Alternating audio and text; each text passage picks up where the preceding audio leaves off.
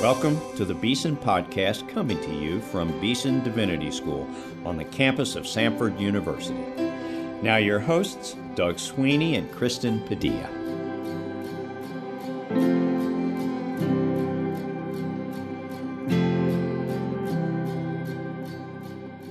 Hello, listeners. A brief program note for you. We don't usually do this, but we want to let you know that the podcast you're about to listen to is wonderful and you'll be able to hear all the words and you will be edified by them.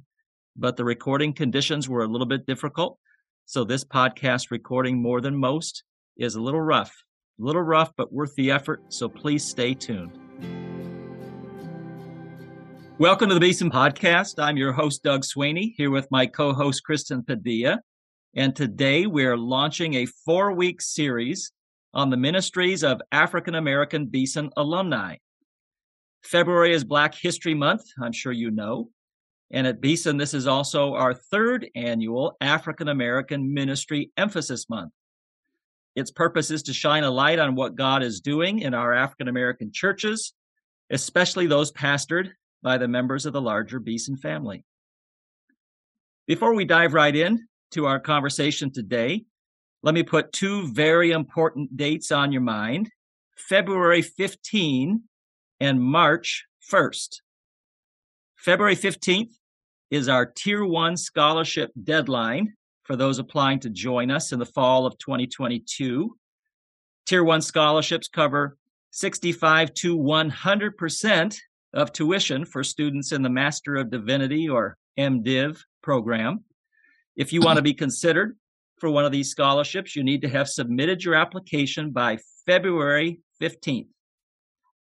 March 1st is our fall general admission deadline. We would love to have you join us this fall as you prepare for faithful lifelong ministry. Learn more at beesondivinity.com slash admission.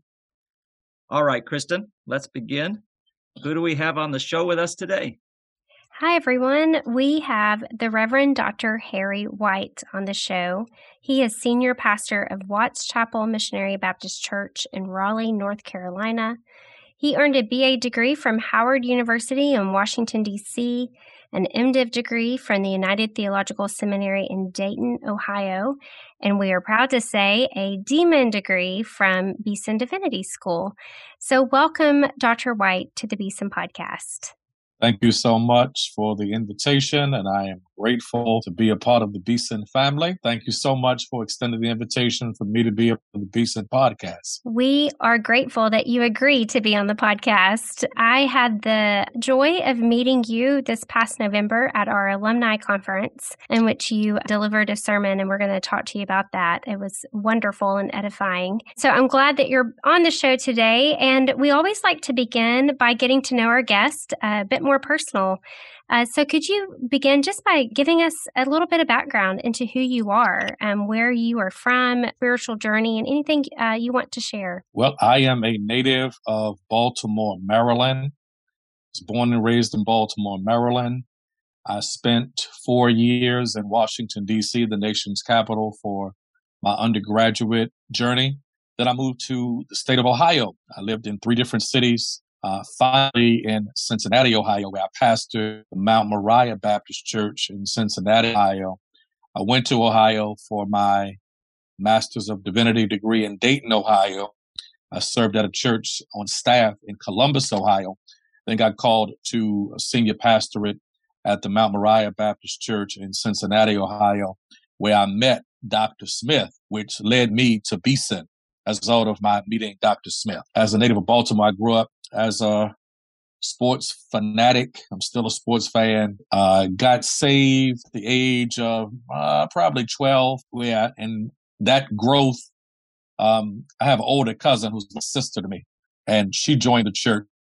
I didn't want to be outdone by her, so joined the church soon thereafter. And my understanding of what salvation meant was very elementary, but grew as I became more involved in church life during college. I would say my sophomore year, I had a spiritual awakening. I was always involved in church, uh, but during Campus Crusade Christ, it's now Cru and Baptist Student Fellowship were integral to my spiritual awakening and my responding to my call to ministry. So I preached my initial sermon March 18th, 1992, but had a spiritual awakening maybe 18 months before that, where I became more involved in, more aware and attuned to the reality of salvation, the seriousness of salvation. And I attribute that to Campus Crusade for Christ and Baptist Student Fellowship that were really involved on the campus of Howard University. Pastor White, we've talked about already how you are the pastor of the Watts Chapel Missionary Baptist Church in Raleigh. Can you tell our listeners just a little bit about how you felt the Lord leading you into pastoral ministry? And then uh, we'd love to hear just a little bit more about your church as well and what God's doing there these days. Thank you. I knew when I was called to ministry, I served in several staff capacities. I've served as a minister of youth, a minister of discipleship, served as executive minister, which is a title for assistant pastor um, at another congregation.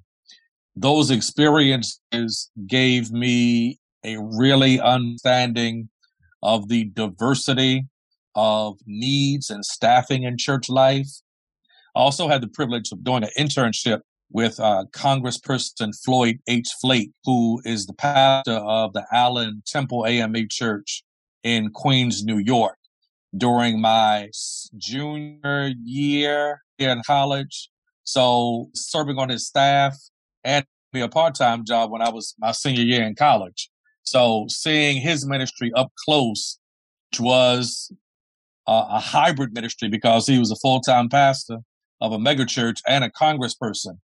It just gave me a real thorough understanding of the diversity of what ministry could look like. But always my call was to be a pastor. And I think God gives us all gifts. God wires us uniquely.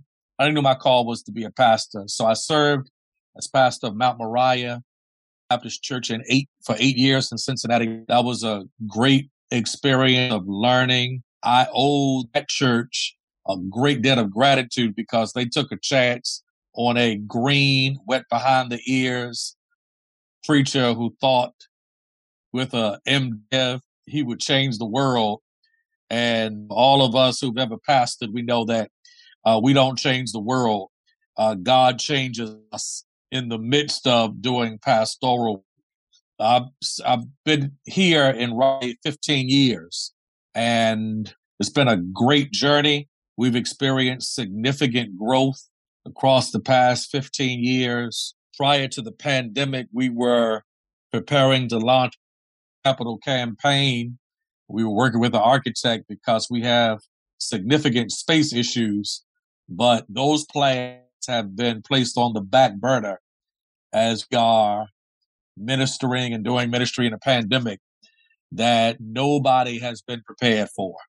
But Watts Chapel during the pandemic, I, every Sunday I thank God for God's faithfulness and the flexibility and faithfulness of Watts Chapel. So we've been upgrading our technological and digital technology throughout the past 10 years.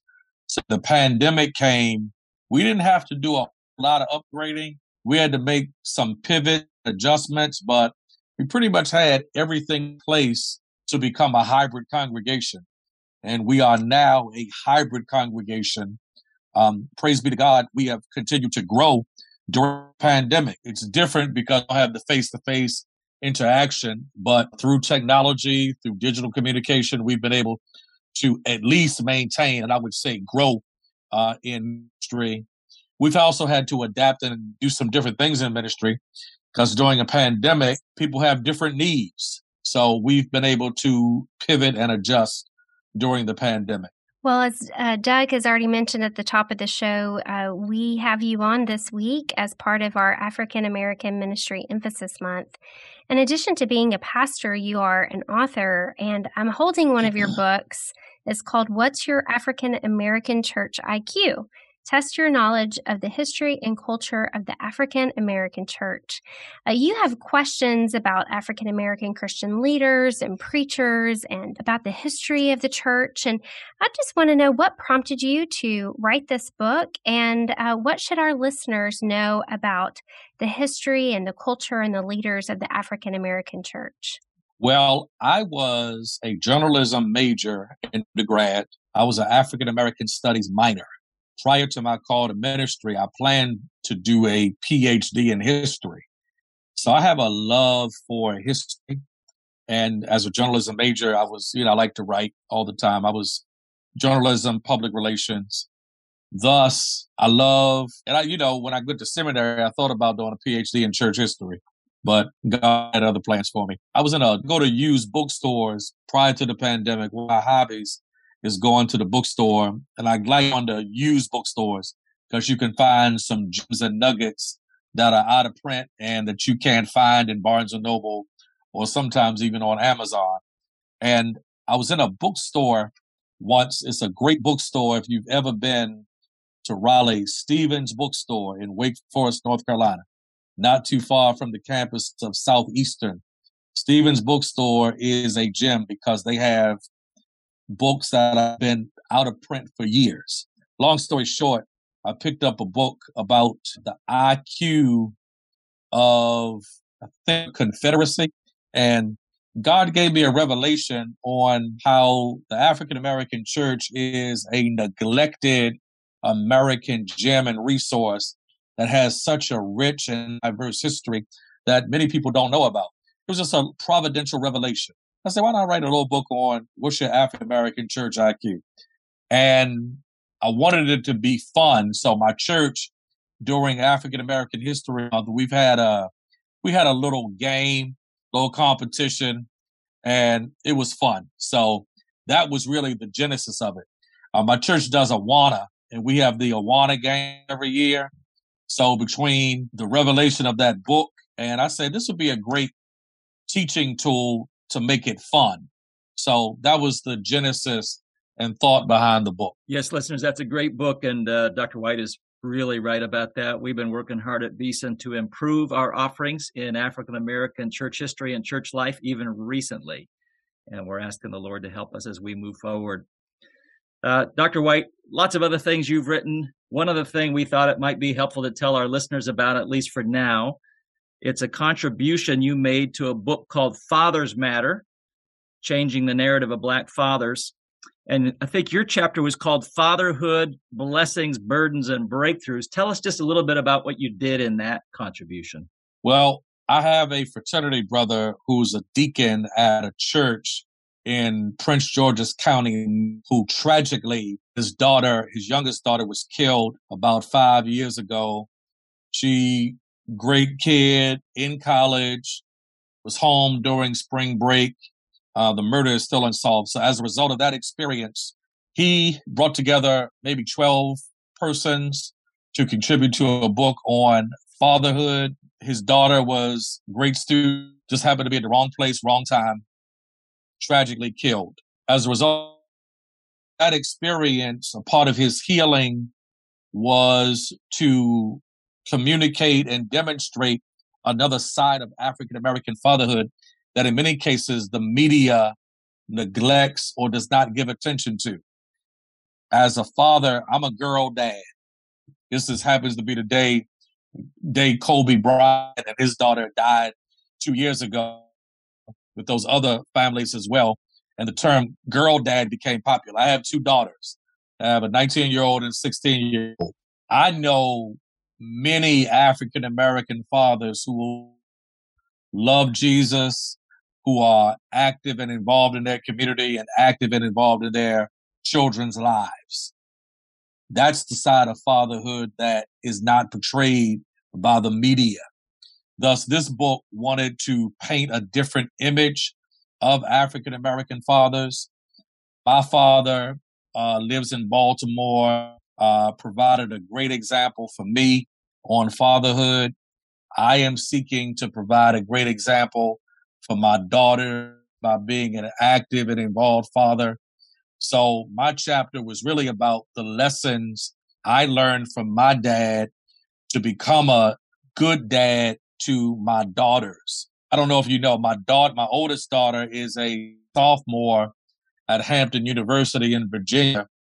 And right after her graduation, she suffered an autoimmune, she contracted an autoimmune disease called autoimmune encephalitis.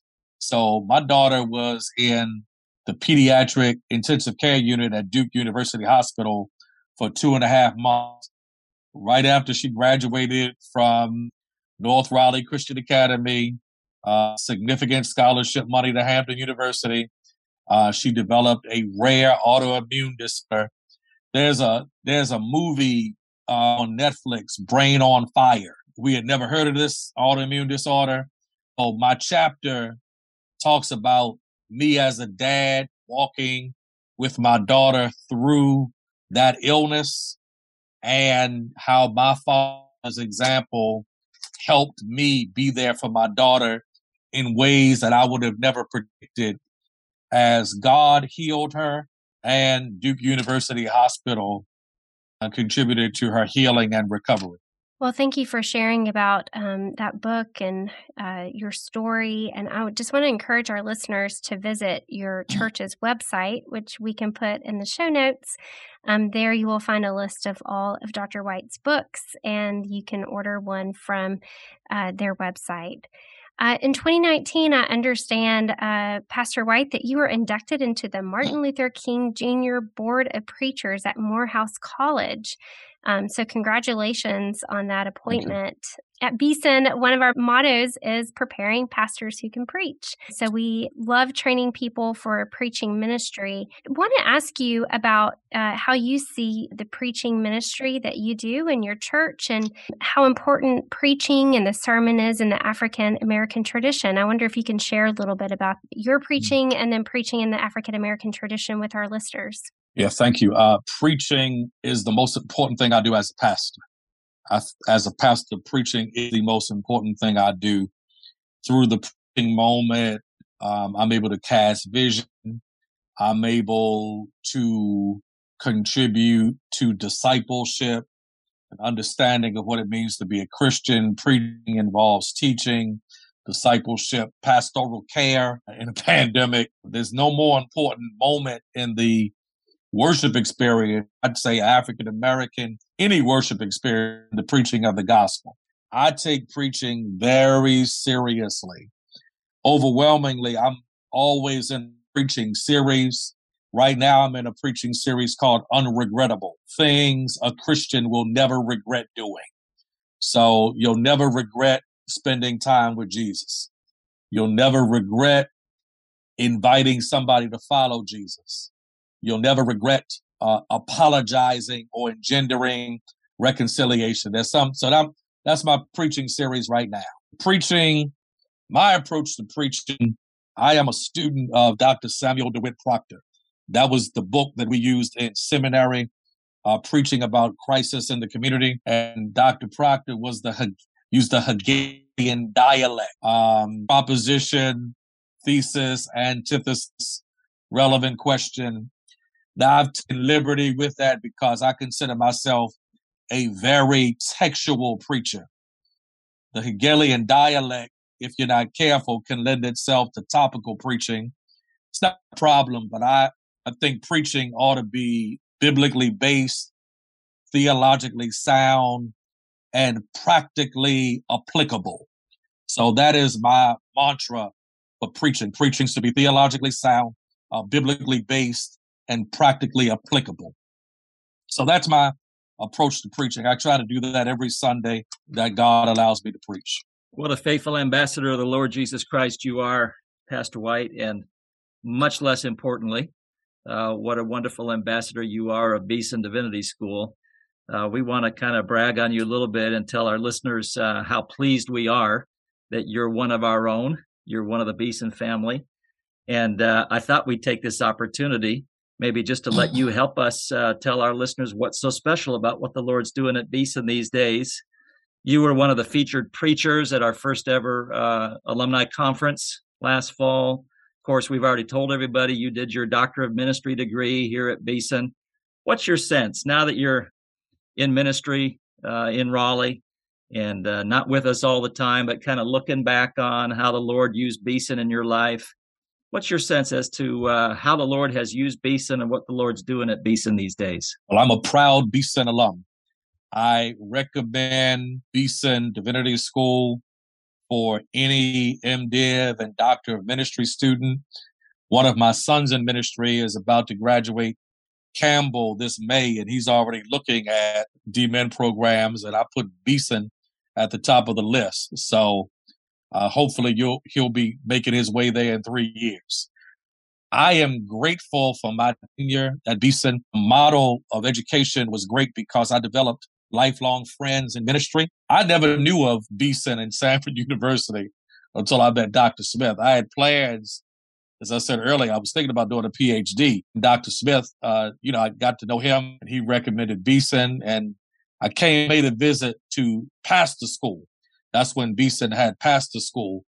And I came down for a week, a friend and I, and fell in love with uh, Samford, applied, and had a great experience at Beeson. I am proud alumnus for persons considering a doctor of ministry. The program at Beeson will challenge you intellectually. You'll develop lifelong friendships. And what I appreciate about Beeson is, and I like to, I don't, I think evangelical gets a bad term. Uh, Beeson is proudly orthodox and it's consistent with my ministry. You'll be challenged, you'll be formed, and I have no regrets. It's one of the best decisions I made in life. Well, thank you, uh, Pastor White, for your word of encouragement to us at Beeson. Uh, we always like to end our show by hearing what the Lord has been doing in your life. Um, what has God been teaching you these days um, that would um, edify and maybe even challenge our listeners as we close out the show? Well, thank you so much uh, for allowing me to come for the conference and preach. Thank you for the great you're doing at Beeson. During this season, I've learned the importance of flexibility in ministry. The pandemic, it has taught me, nothing has taught me the importance of resourcefulness and flexibility in ministry.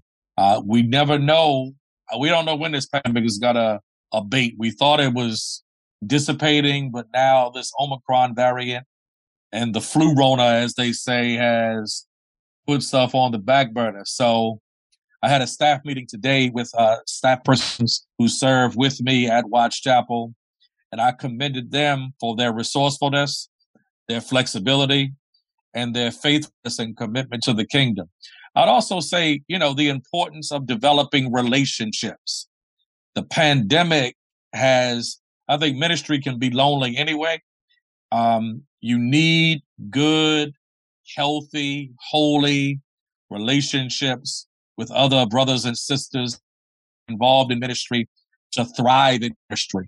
Uh, the alumni conference, the theme was resilience. Um, we will never be resilient and thrive in ministry if we're isolated, if we are not flexible, and if we're not resourceful. So those three are critical.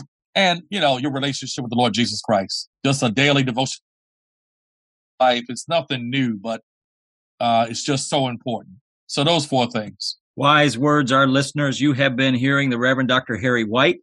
He is the senior pastor of Watts Chapel Missionary Baptist Church in Raleigh, North Carolina. We are proud to say he is an alumnus of Beeson Divinity School, and we're grateful to him for his gift of time today. Thank you for tuning in. We love you. Keep praying for us. We say goodbye for now.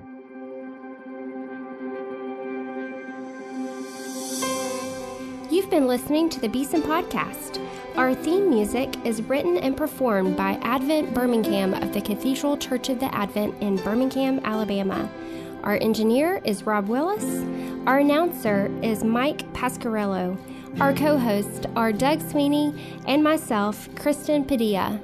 Please subscribe to the Beeson Podcast at beesondivinity.com slash podcast or on iTunes.